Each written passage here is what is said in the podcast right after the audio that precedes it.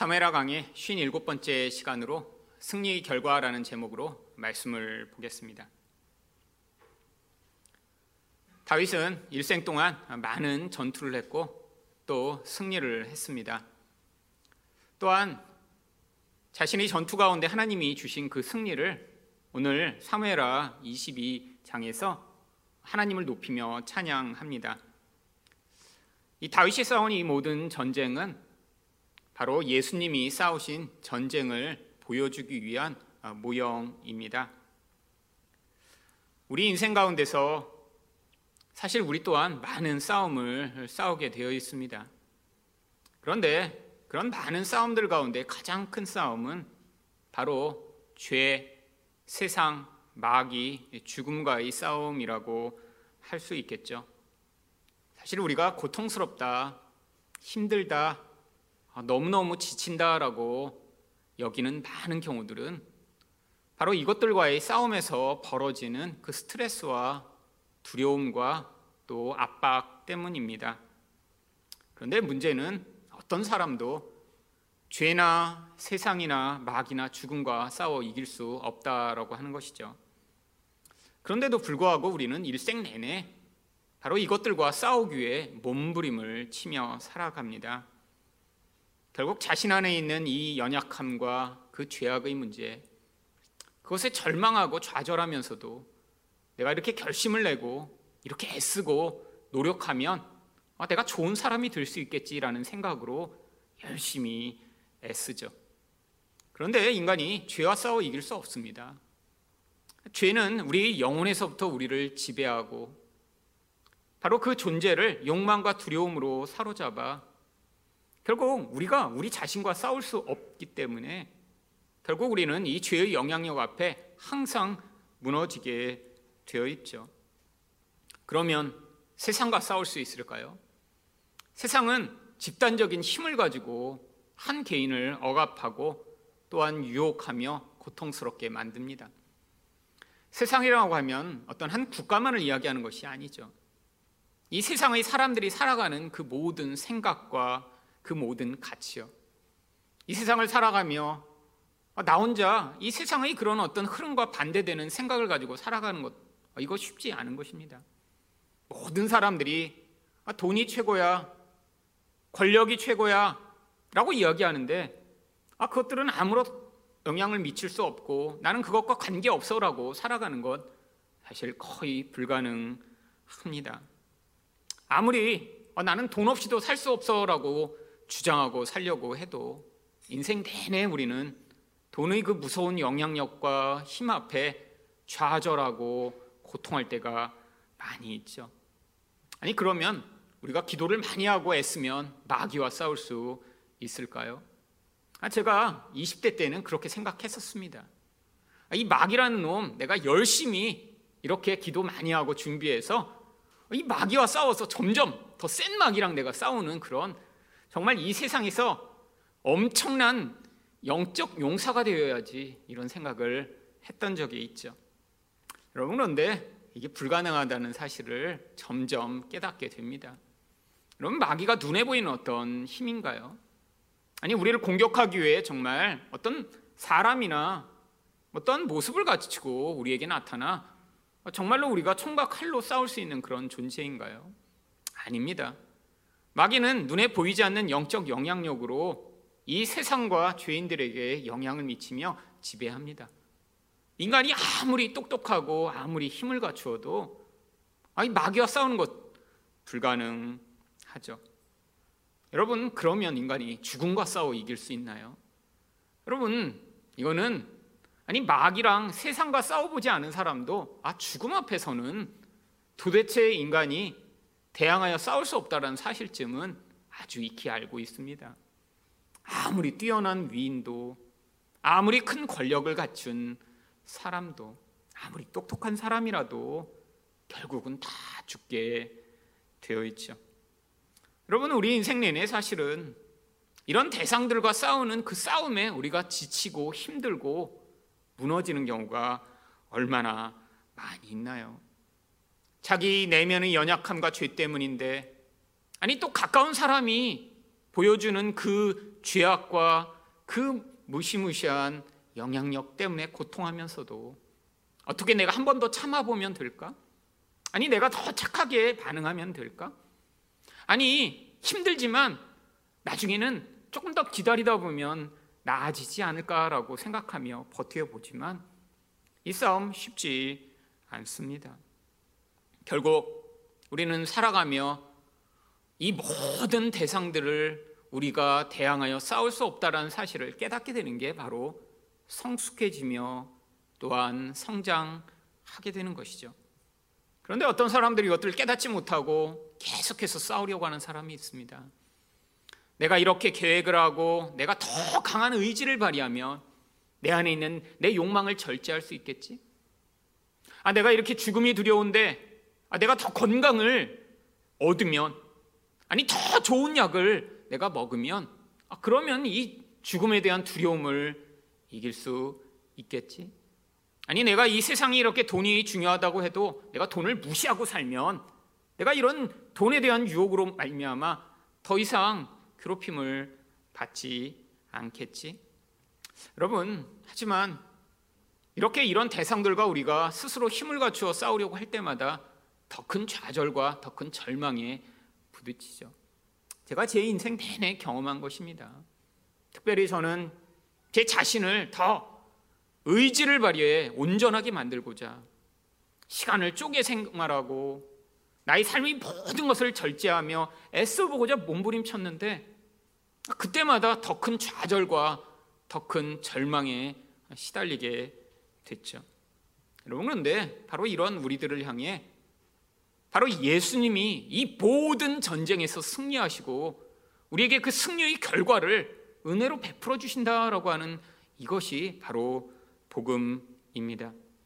예수님은 죄와 싸워 이기셨고 세상과 싸워 이기셨으며 또한 마귀를 짓밟으셨으며 또한 죽음 또한 굴복케 하신 모든 만왕의 왕이며 만주의 주가 되시는 것이죠. 결국 성도라고 하면 예수님이 이 모든 싸움을 이기셨다라는 사실을 믿음으로 받아들이는 바로 그 여정을 우리는 성화라고 할 수 있겠죠.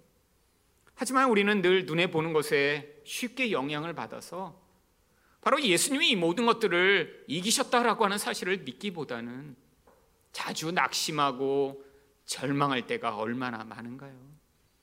여러분 주변 사람들의 연약함과 죄악과 이기심으로 말미암아 여러분 포기하고 싶고 절망할 때 얼마나 많으신가요? 특히 이렇게 추석이나 설처럼 아니 오랫동안 만나지 않았던 가족과 친척들을 만나게 될 때 그때 오히려 더 사람들이 아유 저 사람 하나도 안 변했어 아, 정말 우리 가족은 왜 이럴까? 라는 그런 절망을 경험할 때 얼마나 많은가요? 여러분 우리 인생 가운데 사실은 이런 절망 가운데 자주 빠지는 것 낙담하고 실망하는 이유는 우리 안에 온전한 믿음이 없어서입니다. 왜요? 바로 현실적으로 드러나는 우리 이 모든 연약함과 실패와 유혹과 좌절의 영향력이 우리에게 눈에 보이지 않는 예수님보다 더 강력하게 영향을 미치고 있기 때문이죠. 아니, 말씀 가운데는 예수님이 승리하시고 우리에게 이 모든 자유를 주셨다라고 이야기하고 있는데 현실 가운데는 여전히 하나도 변화되지 않는 것 같고 현실 가운데는 여전히 10년 전이나 20년 전이나 똑같이 실패하고 유혹받으며 무너지는 자신을 바라볼 때마다 우리 안에 믿음이 생기다가도 자주자주 다 사라져 버리는 것 같은 상황을 경험합니다. 그런데 바로 이 이중성이 우리가 지금 이 세상을 이렇게 살아야 되는 아주 중요한 이유입니다. 여러분, 왜 우리가 이렇게 세상에 자꾸 무너지고 유혹을 받나요? 아니 눈에 보이지 않는 마귀가 왜 이렇게 자꾸 우리를 공격하며 절망에 빠뜨리나요? 아니 왜 이렇게 죽음의 영향력이 우리를 그렇게 강력하게 영향을 미치며 사람들을 두렵게 하나요? 그 모든 원인이 죄 때문입니다. 죄가 없다면 아마 이 세상 가운데 어떤 것도 우리를 유혹하거나 두렵게 하지 않겠죠. 죄는 결국 하나님과의 관계를 단절시켜 우리 안에서 끊없는 욕망과 두려움에 사로잡히게 만들기 때문에 우리가 이렇게 세상에서 살아가는 것이 쉽지 않고 힘든 것입니다. 죄가 없다면 마귀가 우리를 공격할 수 없겠죠. 마귀는 우리가 지은 그 모든 죄를 끊임없이 공격하며 우리를 정죄에 빠뜨리고 절망케 하기 때문인데 아 우리가 죄가 없다면 마귀 공격으로부터 완전히 자유로울 수 있겠죠. 또한 죄가 없다면 죽음의 두려움에 시달리지 않아도 될 것입니다. 여러분 그런데 하나님이 우리가 예수를 믿는 그 과정을 통해 우리 안에서 이렇게 강력하게 영향 미치는 이 죄의 본질을 우리가 깨닫게 하시고 받아들이게 하시며 우리 예수님이 그 무서운 죄를 위해 어떤 대가를 치르시고 어떻게 승리하셨는지를 우리가 믿음으로 받아들일 수 있도록 바로 이 기간을 우리에게 허락하신 것입니다. 여러분 성경에서 그래서 이렇게 자주자주 예수님이 승리하셨다. 이 승리가 우리에게 어떤 결과와 영향력을 가져왔는가를 가르쳐 줌으로 말미암아 자주자주 인생을 살아가며 낙담하고 좌절하고 지친 우리들을 향해 바로 예수를 향해 다시 우리가 눈을 들어 그분이 이루신 승리가 무엇인지를 우리에게 믿도록 하는 것입니다. 그렇다면 예수님이 승리하신 결과는 무엇인가요? 첫 번째로 이방인들의 구원입니다. 44절 상반절 말씀을 보겠습니다. 주께서 또 나를 내 백성의 다툼에서 건지시고 나를 보전하사 모든 민족의 으뜸으로 삼으셨으니 다윗이 뭐라고 고백하나요? 바로 일단 하나님이 자신을 자기 민족들 가운데 있는 그 다툼 속에서 자신을 구원해 주셨다라고 이야기합니다. 여러분 다윗이 왕이 되기까지 얼마나 많은 싸움이 있었나요? 다윗을 죽이려고 하는 사울의 영향력, 또한 사울의 아들과 몇 년간에 걸쳐서 나라 전체의 주도권을 쥐기 위한 싸움이 계속되었는데 하나님이 그 과정 가운데 이 다윗을 건져 주시고 그를 왕으로 세우셨다라고 하는 것이죠. 여러분 그런데 단순히 거기에서 끝난 것이 아니라 다윗이 이렇게 왕이 되었더니 이 나라가 이전과는 비할 수 없게 강력한 나라가 돼서 이전에는 끊임없이 이스라엘이 주변의 다양한 민족으로부터 공격당하고 고통했는데 이제는 다윗이 그 모든 민족들을 통치하고 다스리는 이제 그 지역에서 가장 강력한 나라로 세워지게 된 것이죠. 결국 다윗 왕이 이 주변의 모든 민족들 가운데 가장 중요한 왕이 되었다라고 하는 것입니다. 여러분 이것이 무엇을 보여주고 있나요? 바로 예수 그리스도가 모든 왕들 가운데 참된 왕이시며 모든 주인들 가운데 유일한 주인이심을 보여주고 있는 것이죠. 그래서 요한계시록 19장 16절은 예수님을 뭐라고 부릅니까? 그 옷과 그 다리에 이름을 쓴 것이 있으니 만왕의 왕이요 만주의 주라 하였더라. 여러분, 성경은 우리에게 끊임없이 예수님이 모든 왕들 가운데 가장 큰 왕이시고 모든 주인들 가운데 가장 큰 주인이다라고 이야기를 하고 있습니다. 근데 문제는 우리 인생을 살아가며 아니 말씀을 들을 때는 아 맞아 우리 예수님이 만왕의 왕이고 만주의 주이시지 아 우리가 찬양을 할 때도 아, 이렇게 자주 찬양을 하지만 우리 실제 살아가는 우리 삶에선 예수님이 아니라 다른 것이 왕인 것처럼 다른 것이 주인인 것처럼 생각할 때가 얼마나 많이 있나요? 여러분 그래서 결국 이 이중적인 삶을 우리가 끊임없이 살아가는 것입니다. 우리 내면 안에서는 이 욕심과 두려움으로 말미암아 끊임없이 눈에 보이는 어떤 것이 세상에서 가장 강력한 것처럼 보이고 우리도 자꾸 그것을 의존하여 그것이 이끄는 대로 살아가고 싶지만 말씀을 들으며 우리 안에서 아니야 눈에 보이는 그것보다 더 중요하고 강한 우리 예수님이 통치하셔라는 사실을 우리가 믿을 때 결국 우리를 지배하는 이 모든 거짓 영향력으로부터 하나님이 우리를 자유케 하시는 그 은혜의 자리로 이끌어 가시는 것이죠. 여러분 어떤 왕을 섬기냐에 따라 여러분 그 백성의 운명과 인생이 달라지게 되어 있습니다. 물론 지금과 같이 뭐 대통령이 어떤 사람이 세워졌냐에 따라 그게 직접적으로 모든 국민에게 전부 항상 영향 미치지 않는 이런 시대가 아니라 고대에는 왕 하나가 잘못 세워지면 모든 백성이 그 왕 하나 때문에 너무너무 고통했습니다. 그런데 또 아주 좋은 왕이 세워지면 그 결과로 아주 모든 사람들에게 풍요와 은혜가 나타났죠. 여러분 우리도 마찬가지입니다. 여러분 예수님이 만왕의 왕이 되신다는 것을 믿고 그분만을 섬기면 예수 그리스도가 우리를 다스리시며 그 은혜가 우리 인생을 통치하게 되어 있는데 여러분 눈에 보이는 다른 것이 진짜 우리를 다스려 줬으면 좋겠다. 아니 저것을 따라가면 내 인생이 더 풍요해질 것 같고 기쁠 것 같다라고 것들을 붙들며 섬기는 순간 그 거짓된 영향력이 그 사람을 더 파괴하고 더 고통스럽게 만들어 궁극적으로는 인생 내내 절망과 고통과 그 어두운 가운데 사로잡히게 만드는 것입니다. 여러분, 여러분도 여러분 인생 가운데 약점들이 있으시죠?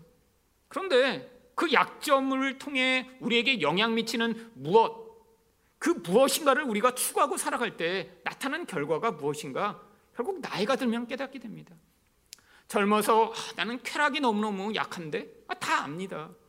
다른 사람보다 어떤 먹는 것, 눈에 보이는 것, 아니 다양한 종류의 이런 쾌락에 그런 약점을 가지고 있는 사람들이 있죠. 그런데 아, 그것이 자기를 지배하도록 만들어 아 그래 내 평생 나는 내가 원하는 거 먹고 내가 나를 즐겁게 하는 모든 것을 내가 행하며 아, 그것이 마치 주인인 된 것처럼 살기를 원한다라고 살게 된다면 아마 얼마 지나지 않아 엄청난 후회와 절망 가운데 휩싸이게 될 것입니다. 여러분, 우리는 다 알고 있죠. 사람들이 이렇게 절제하지 못하고 무엇인가 붙들려 살아갈 때 그게 그 인생을 더 풍요롭고 기쁘고 행복하게 만드는 것이 아니라 얼마나 더 비참하고 얼마나 더 악하게 만드는지 우리들은 우리 주변 사람들뿐 아니라 우리 인생을 통해서도 얼마든지 경험할 수 있죠. 결국 우리 인생 가운데 우리가 눈에 보이는 무엇인가를 주인으로 섬기느냐 아니면 눈에 보이지 않는 우리 예수님의 승리를 받아들이며 그분을 우리 주인으로 섬기는가를 끊임없이 테스트 받는 그런 과정인 것입니다. 결국 다윗이 이렇게 모든 민족들에게 영향력을 미치는 나라가 되었더니 44절 하반절에서 어떤 결과가 나타났나요? 내가 알지 못하는 백성이 나를 섬기리이다. 여러분, 이 다윗이 주변 나라들을 정복했을 때 아마 다윗이라는 존재를 주변 나라들 사람들은 전혀 알지 못했을 것입니다. 여러분, 다윗이 정복했던 나라들의 리스트가 사무엘하 8장에 나옵니다. 아람, 소바, 하맛, 모압, 암몬, 아말렉, 에돔. 이 나라들은 이 이스라엘 주변의 모든 그런 작은 나라들을 이야기하죠. 여러분 그런데 이 다윗의 영향력이 이 모든 민족에게 미치니까 이 나라들이 다 다윗을 대항하여 싸우던 나라들은 다윗 앞에 굴복했고요. 이 다윗의 명성을 듣고 그냥 미리부터 포기하고 조공을 바치며 나온 나라들은 이 다윗과 평화 협정을 맺고 결국 그를 섬기게 됩니다. 여러분 결국 이 다윗을 알지 못하던 자들이 이제 다윗의 발 앞에 무릎을 꿇고 그를 섬기게 된 이야기를 하고 있는 것이죠. 바로 이 이야기가 45절에서는 이방인들이 내게 굴복하며 그들이 내 소문을 귀에로 듣고 곧 내게 순복하리라라고 이야기를 합니다. 여러분 성경에서 이방인들은 누군가요? 하나님을 알지 못하는 자들입니다. 성경에서 나오는 이방인은 늘 이중적 의미를 가지고 있어요. 하나님이 백성과 반대되는 결국 죄악 가운데 우상을 섬기며 멸망당할 수밖에 없는 그런 자들. 그런데 이방인이 또 다른 의미가 나옵니다. 근데 이 이방인들 가운데 하나님이 은혜를 베푸셔서 도대체 구원이 불가능한 그들 가운데도 하나님의 은총이 비치면 그들이 하나님께 나와 하나님을 섬기고 하나님의 백성들과 함께 즐거워하며 기뻐하게 될 그날이 오게 될 것이라는 말씀이 성경에 나오죠. 바로 이 이야기를 하고 있는 거예요. 다윗의 명성이 커졌더니 다윗이 그들을 다 짓밟고 다 죽이고 다 멸절시키는 것이 아니라 결국 그들이 다윗을 섬기며 다윗이 만들어낸 그 질서 가운데 들어와 온전한 평화를 누리게 될 바로 그 이야기예요.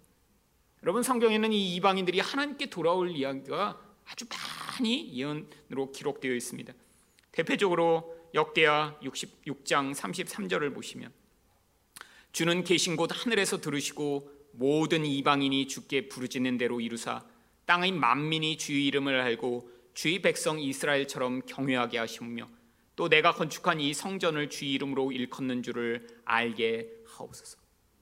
여러분 솔로몬이 솔로몬 성전을 봉헌하면서도 하나님 이 성전이 단순히 우리 이스라엘 백성들만 하나님께 예배하는 장소가 아니라 모든 이방인들도 하나님께 나와 그들이 하나님께 기도할 때 하나님 그들의 기도를 들으시고 만민 가운데 우리 하나님이 어떤 분이신가 알려주시길 원합니다. 라고 기도를 하죠.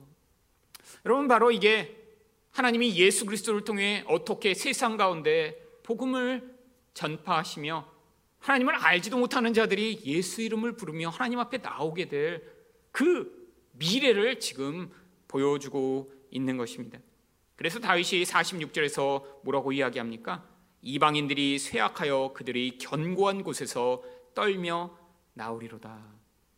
여러분 이방인들은 다 자기 지역에서 자기가 섬기던 그 신이 가장 강력하다고 믿었습니다.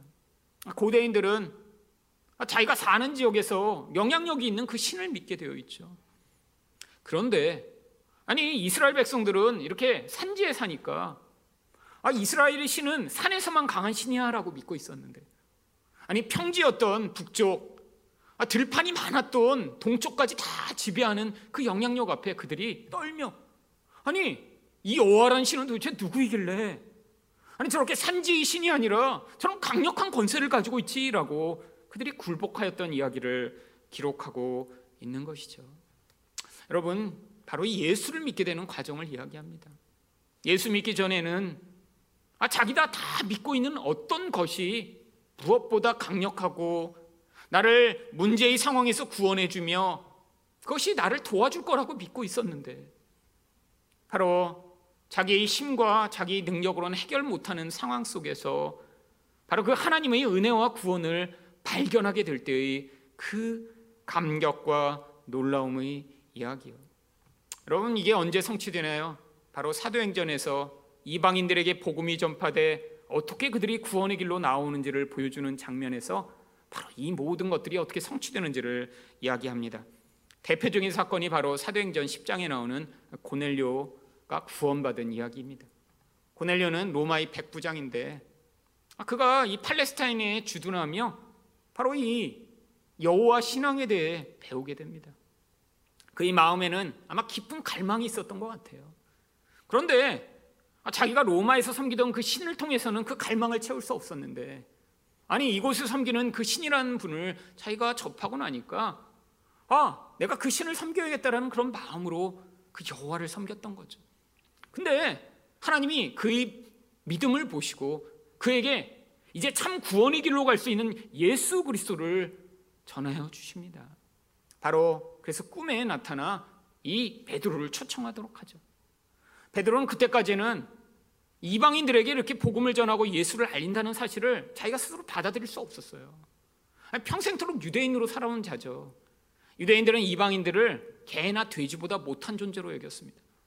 아 그러니까 개나 돼지보다 못한 아 그럼 불필요한 존재한테 왜 예수를 전해야지? 아, 이런 생각을 가지고 있던 이 베드로의 그런 잘못된 마음의 틀을 깨뜨리시기 위해 하나님이 세 번이나 꿈을 꾸게 하시죠. 아, 그리고 혼동 가운데 찾아가 말씀을 전합니다. 그때 사람들이 그 베드로의 말씀 가운데 변화되며 예수를 믿으니까 그때 베드로가 뭐라고 고백하나요? 사도행전 10장 34절과 35절입니다. 베드로가 입을 열어 말하되 내가 참으로 하나님은 사람의 외모를 보지 아니하시고 각 나라 중 하나님을 경외하며 의를 행하는 사람은 다 받으시는 줄 깨달았더라. 여러분 이게 바로 구약에서 약속한 이 이방인들까지 다윗을 경외하며 경배하며 순복하게 된 그 이야기가 어떻게 예수 그리스도를 통해 이루어졌는지를 보여주고 있는 것입니다. 여러분 사도행전에는 한 번의 사건으로 나오지만 바로 이 사도행전에서 일어난 이 모든 일들이 지난 2000년간 온 세계의 역사 가운데 끊임없이 일어났던 것이죠. 여러분 한국만 해도 우리들은 다 우상을 섬기던 그런 사람들입니다. 아니 저희 할아버지 할머니 때만 하더라도 아니 겉으로는 제사를 드리고 유교를 섬긴다고 했지만 본질 안에서는 철저한 무속 신앙에 기반을 둔 불교 신자셨죠. 열심히 제사를 드리며 또 열심히 절에 불공을 드리며 자기 가족의 안정과 행복을 끊임없이 돌부처에게 간구하던 그런 상황이었죠. 그게 모든 사람들의 모습입니다. 여러분, 한국에서 이렇게 유교가 부흥하고 많은 사람들이 유교적 문화 가운데 살았던 진짜 이유도 공자가 가르쳤던 아, 그런 공자의 가르침을 따르기 위한 것이 아니라 아, 조상에게 이렇게 제사를 잘 드리고 충성하면 아, 복을 받게 될 것이라는 아, 그런 철저한 무속 신앙에 기반한 그런 신앙 때문이었죠. 여러분, 결국 거짓말에 속아 이 귀신들을 섬기고 우상 숭배에 빠져 있던 이 사람들이요. 여러분 그런데 하나님이 이런 어두운 가운데 있던 이 한국까지도 미국의 부흥을 일으키셔서 그 부흥 가운데 마음이 뜨거운 그런 선교사들을 이 멀리까지 보내셔서 그들이 순교당하면서까지 이 땅에 뿌렸던 그 복음의 씨앗이 지금 바로 우리들이 이렇게 예수를 믿게 된 그 놀라운 은혜의 결과로 나타나게 된 것입니다. 여러분 그 순, 순교한 이 땅의 그 어렵고 척박한 환경 가운데 와서 복음을 전했던 선교사들이 없었다면 지금 우리들은 어떻게 살고 있을까요? 아마 여전히 불공을 드리고 여전히 치성을 드리고 여전히 제사를 드리며 아, 귀신이 와서 이 제사밥을 먹고 우리에게 복을 내려줬으면 좋겠다라는 아, 그런 믿음으로 다 살고 있지 않을까요? 여러분 한번 우리 상황을 한번 생각해 보세요. 여러분의 인생 가운데 예수 그리스도가 없었다면 아니 우리가 정말 여전히 그런 우상을 섬기고 어두운 가운데 있었다면 정말 우리 인생은 얼마나 비참하고 얼마나 어두운 가운데 사로잡혀 있을까요? 여러분 하나님이 지금 이 일들을 행하고 계신 것입니다. 여러분 예수님이 다시 오시는 그날까지 예수를 모르는 자들에게 이 복음이 전파되도록 우리 또한 기도하고 헌금하고 애쓰며 이 하나님 나라가 온 땅 끝까지 전파되도록 하는 일에 여러분과 이 교회가 사용받기 위해 애쓰고 계신 것이죠. 왜 우리가 알지도 못하는 선교사님들에게 후원하고 그들을 위해 매주 기도해야 하나요? 하나님이 지금도 바로 이 어두운 한국 땅에 그 은혜를 베푸신 것처럼 먼 곳마다 하나님이 그 우상에 사로잡혀 있는 자들이 이제 예수께 돌아올 수 있도록 그 은혜의 통로로 그들을 사용하시기를 열망하는 마음으로 우리가 바로 그렇게 헌금하고 기도하며 애쓰고 있는 것이죠. 여러분 성경은 이게 언젠가 끝날 것이라고 약속하고 있습니다. 바로 이런 모든 민족들이 이제 이방인들이 다 나와 하나님 앞에서 예배하며 찬양하고 하나님을 경배하게 될 그날에 대한 그 예언의 약속이 바로 요한계시록 7장 9절과 10절에 이렇게 기록되어 있습니다. 이루에 내가 보니 각 나라와 족속과 백성과 방언에서 아무도 능히 셀 수 없는 큰 무리가 나와 흰 옷을 입고 손에 종려 가지를 들고 보좌 앞과 어린 양 앞에 서서 큰 소리로 외쳐 이르되 구원하심이 보좌에 앉으신 우리 하나님과 어린 양에게 있도다. 여러분 각 나라와 족속과 백성과 방언에서 아, 이렇게 많은 백성이 나온대요. 아니 왜 똑같은 말을 네 번이나 반복할까요? 온 세상 동서남북 가리지 않고 모든 곳에 있는 이런 이방인들이 다 나와 그들의 피부색, 아, 그들의 문화, 아, 그들의 지역에 관계없이 언어에 관계없이 다 하나님을 찬양하며 우리 하나님이 구원하시고 우리 예수님이 왕이심을 선포할 그날이 반드시 오게 될 것을 성경이 약속하고 있는 것입니다. 여러분, 이 세상의 지배자는 돈도 아니고 아, 미국 대통령도 아니며 이 세상의 어떠한 영향력도 될 수 없습니다. 지금 우리가 믿음으로 예수님이 만왕의 왕이시며 만주의 주라는 사실을 고백하며 이 현실 가운데 끊임없이 믿음으로 우리가 이것을 선포하고 믿을 때 하나님이 결국 이런 믿음 있는 사람, 믿음 있는 교회를 통해 온 세상 가운데 우리 예수가 만왕의 왕이심을 선포하는 그런 도구로 삼아 주실 것입니다. 두 번째로 예수님이 승리하신 결과는 무엇인가요? 하나님에 대한 찬양입니다. 47절입니다. 여호와의 사심을 두고 나의 반석을 찬송하며 내 구원의 반석이신 하나님을 높일지로다. 여러분 다윗은 인생 가운데 많은 전쟁을 승리로 이끌었습니다. 그런데 다윗이 잊어버리지 않는 한 가지가 무엇인가요? 하나님이 바로 이 모든 일을 행하셨다라고 하는 사실입니다. 아, 내가 이렇게 아, 전략이 뛰어나서 아니 우리 군대가 이렇게 아주 강력하기 때문에 전쟁을 이겼다라고 생각하지 않아요. 여러분 이 사무엘하 22장에 나오는 이 노래 가운데 끊임없이 우리 하나님이 구원하셨습니다. 하나님이 승리케 하셨습니다. 하나님이 반석이십니다. 하나님이 찬양을 받으십니다라고 고백을 합니다. 아, 내가 이렇게 그때 용맹을 펼쳤더니 하나님이 이렇게 승리케 하셨군요. 아, 그래도 제가 용맹스럽죠? 그럼 이런 고백 하나도 하지 않아요. 처음부터 끝까지 우리 하나님이 승리케 하셨다라는 고백을 합니다. 여러분 그런데 만약에 이렇게 하나님의 찬양을 고백하지 않으면 어떤 결과가 나타나는 줄 아세요? 인간은 무엇인가 끊임없이 드러내고 자랑해야 합니다. 여러분 하나님을 높이고 자랑하지 않으면 사람은 다 자기 자신을 자랑하게 되어 있어요. 이게 생리입니다. 하나님을 찬양하지 않으면 그냥 가만히 있을 수 있는 게 아니에요. 아, 뭔가 나 자신을 드러내고 아, 무엇인가 나 자신을 높이고 내가 한 일에 대해서 이야기를 하고 싶은 거예요.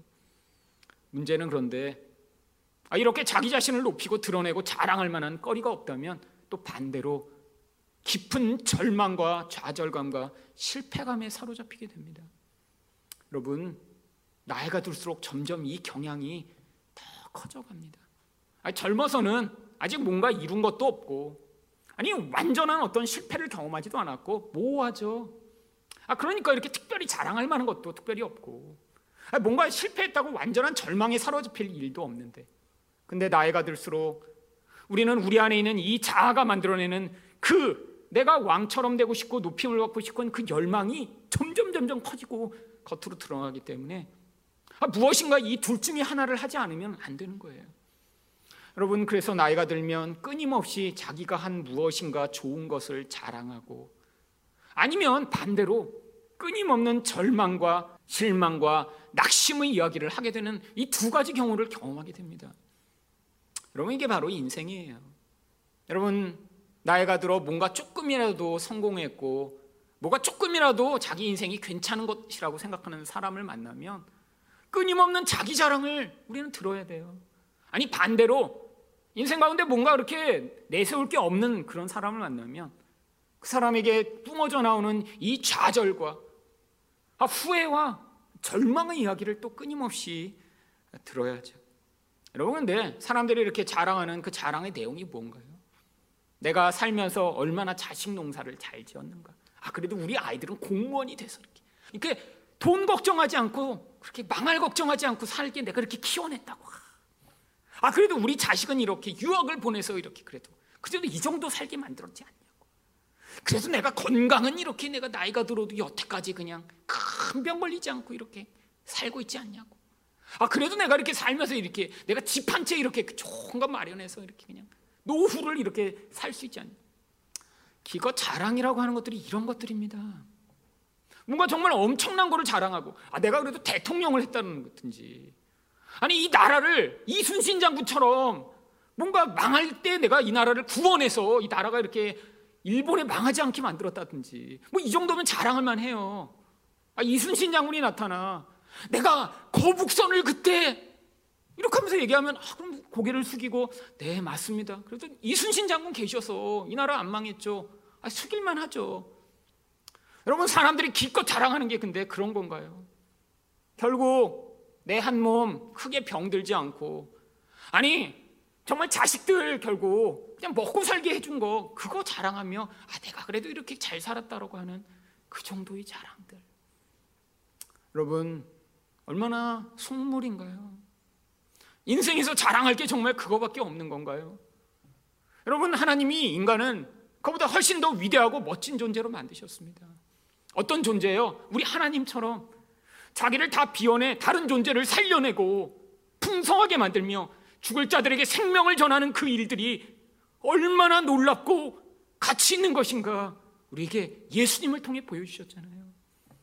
여러분 우리 인생 가운데도 우리가 자랑할 일이 바로 그것입니다. 나중에 정말 여러분이 자랑할 일이 있으시다면 우리 하나님이 은혜를 베푸셔서 죽을 자들을 구원하며 세상 가운데 나 같은 인생을 통해서도 예수 믿지 못하는 자들이 예수 믿게 되며 하나님의 사랑을 알지 못하는 자들이 하나님의 사랑을 알게 된 그 모든 죽음의 두려움에 매어 살아갈 수밖에 없는 자에게 죽음을 이기신 예수 그리스도의 승리를 맛보게 하시고 그 승리를 찬양하게 하신 그 일. 아무 쓸모없는 우리와 같은 그런 그런 벌레 같은 자들에게 은혜를 베푸셔서 우리 하나님의 크신 은혜를 찬양하고 노래할 수 있게 만드신 이런 일. 소망이 없고 절망 가운데 죽기를 기다리던 자에게 하나님이 참 소망을 주셔서 아 정말 나 같은 자도 하나님이 쓸모 있는 자로 이 세상을 살게 하시겠구나라는 사실을 감동하며 고백하게 만드신 일. 여러분 이런 것들이 우리가 자랑할 거리입니다. 여러분 나이가 들어 여러분 세상 사람들이 자랑하는 것 같은 거 자랑하시지 말고 매일매일 하나님이 베푸신 그 놀라운 은혜 매일매일 하나님이 행하신 그 놀라운 일들 아니 지금 눈에 보이지 않지만 성경 가운데 약속된 그 놀라운 일들을 여러분이 고백하고 찬양하고 하나님께 영광을 돌림으로 말미암아 아직 이루어지지 않고 우리가 경험하지 못했지만 하나님이 약속하신 것들이 바로 우리와 우리 교회를 통해서도 이루어지게 되는 것들을 보아야 하지 않을까요? 여러분, 바로 믿음은 하나님이 말씀이 성취되는 것들을 우리가 믿고 바라는 것입니다. 여러분, 우리 인생 아, 지금은 다 초라하고 별것 아닌 것처럼 보이죠. 하지만 하나님이 우리와 같은 자들을 통해 아니 이 작은 교회를 통해서도 얼마든지 바로 이 말씀이 약속한 이 일, 우리 하나님의 승리를 찬양하고 예수 그리스도의 복음이 전파되며 믿지 않는 자들이 참된 복음을 들어 그 우상 숭배로부터 돌이키게 되며 하나님을 하나님으로 알지 못하던 자들이 참 신앙으로 인생을 살아가게 되는 그 놀라운 은혜가 임할 것들을 우리가 기대하며 선포할 때 바로 그 놀라운 믿음의 결과를 우리 인생을 통해서도 하나님이 맛보게 해 주실 것입니다. 바로 다윗은 그걸 고백하고 있는 거예요. 인생 내내 그 절망의 상황, 죽음의 상황, 좌절의 상황을 경험하며 아, 하나님이 이런 분이시구나. 하나님이 이런 일을 행하셨구나를 경험하며 바로 그 고백을 이 시편에 기록하고 있는 거예요. 그래서 48절에 뭐라고 이야기합니까? 이 하나님이 나를 위하여 보복하시고 민족들이 내게 복종하게 하시며 하나님이 모든 것을 하셨음을 고백합니다. 그래서 49절에서 나를 원수에게서 이끌어내시며 나를 대적하는 자 위에 나를 높이시고 나를 강포한 자에게서 건지시는도다. 여러분 다윗이 인생 내내 경험했던 그런 존재들이죠. 원수들, 대적자들, 강포한 그런 폭력을 사용하는 존재들. 여러분 그런데 하나님이 그를 건지심으로 결국 뭐를 하게 만드신 거예요? 50절을 보시면 이러므로 여호와여 내가 모든 민족 중에서 주께 감사하며 주의 이름을 찬양하리다. 여러분 자기 인생 가운데 경험했던 이 모든 일이 그로 말미암아 하나님을 찬양하지 않고는 견딜 수 없게 만든다는 거예요. 여러분 이게 바로 우리 인생 가운데 우리가 해야 할 일입니다. 우리 인생 가운데 우리가 싸워 이길 수 없고 우리가 애써서 불가능한 그 모든 일들이 하나님 반드시 이 말씀을 믿음으로 받아들이며 하나님 제가 찬양합니다. 하나님이 말씀하셨으니 그 일들이 일어날 걸 내가 믿습니다. 내 인생 가운데 하나님 그 영광과 결과를 보게 하여 주시옵소서. 우리 하나님이 죄를 이기시고 세상을 이기시며 마귀를 무찔르시고 죽음을 이기신 그 놀라운 승리와 영광을 맛보게 하셨사오니 하나님 것들을 선포하며 그 믿음으로 살아가게 하여 달라고 고백하며 살아갈 때 하나님이 결국 우리 인생 가운데 그 놀라운 은혜가 임하게 되는 것들을 경험케 하실 것입니다. 여러분 근데 이 찬양이 다윗만의 찬양이 아니라 51절을 보시면 여호와께서 그의 왕에게 큰 구원을 주시며 기름 부음 받은 자에게 인자를 베푸시며 영원하도록 다윗과 그 후손에게로다 하였더라. 결국 다윗의 후손 내내 기름 부음 받은 자들이 전부 다 이 하나님의 은혜를 경험하면 그 찬양을 하게 된다는 거예요. 바로 우리가 이제는 성령으로 말미암아 기름 부음 받은 예수 그리스도를 따라 살아가는 하나님 백성이 되었습니다. 이제 우리에게 하나님이 왕 같은 제사장으로 이 땅을 살아가는 역할을 맡기셨죠. 세상의 가짜 왕들이 아 우리가 왕이야. 아 우리가 재벌이야. 우리가 대통령이고 장관이고 세상이 권력과 힘을 다 가지고 있어라고 이야기해도 그 가짜 왕들 사이에서 예수를 믿는 진짜 왕된 자들이 예수님과 같은 왕권을 행사하며 바로 이 땅을 살아갈 수 있게 만들어 주신 것입니다. 여러분, 바로 이 약속이 이제 때가 되면 예수님이 다시 오시게 되면 하나님 나라가 완성되게 되면 우리뿐 아니라 모든 존재가 함께 모여 하나님을 찬양하게 될 바로 그 약속이 요한계시록 5장 13절에 이렇게 나옵니다. 내가 떠두리니 하늘 위에와 땅 위에와 땅 아래와 바다 위에와 또 그 가운데 모든 피조물이 이르되 보좌에 앉으신 이와 어린 양에게 찬송과 존귀와 영광과 권능을 세세토록 돌릴지어다 하니 여러분 존재하는 모든 피조물들이 우리 하나님을 찬양하고 예수님을 높일 때 바로 이렇게 온 백성들 가운데 이방인들까지 다 찾아와 우리 하나님을 높이고 경배하는 바로 그 자리에 서게 되는 것. 그게 성도의 소망이며 가장 행복한 순간일 것입니다. 바로 이 소망의 날을 기대하며 이 땅 가운데 하나님의 승리와 예수 그리스도의 통치를 선포하는 여러분 되시기를 예수 그리스도 이름으로 축원드립니다.